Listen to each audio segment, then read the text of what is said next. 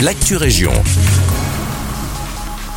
Bonjour à tous, ici Guillaume. Rixensart se met à la fibre. Selon l'avenir, les travaux ont débuté afin d'installer la fibre optique dans les rues de la ville.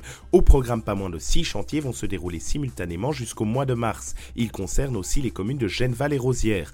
Concernant Rixensart, le chantier d'installation de la fibre sur la place communale est prévu entre ce jeudi 23 février et le mardi 7 mars. Le dernier des six chantiers à démarrer sera celui autour des avenues Bel Air, Schweitzer et André Renard, puisqu'ils auront lieu entre le 27 février et le 17 mars prochain.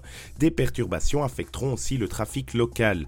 La rue des volontaires sera fermée à la circulation le temps des travaux jusqu'au 2 mars, hormis pour la circulation locale. Pour les autres points de travaux, ce n'est pas encore précisé.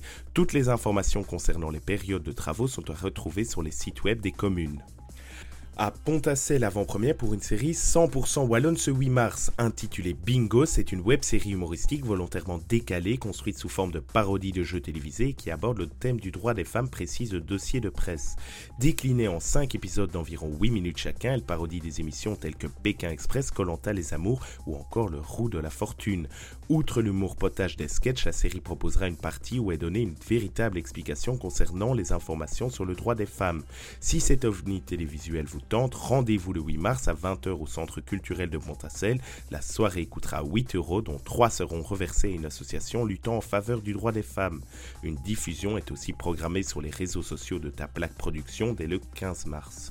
Soirée musique et gastronomie au château d'Argenteuil à Waterloo. Ce 25 février, après un dîner sous une bulle cuisiné par un chef étoilé, les participants auront la chance de découvrir le château durant une nuit dans une ambiance électro, rapporte nos confrères de Sudinfo. De fait, la programmation musicale a de quoi faire saliver. Cold Night, Nico Morano ou encore l'italien Ivan Massa. Pour les intéressés, il reste encore quelques billets à se procurer en ligne. C'est la fin de cette Actu Région, merci de nous écouter et un agréable jeudi avec nous.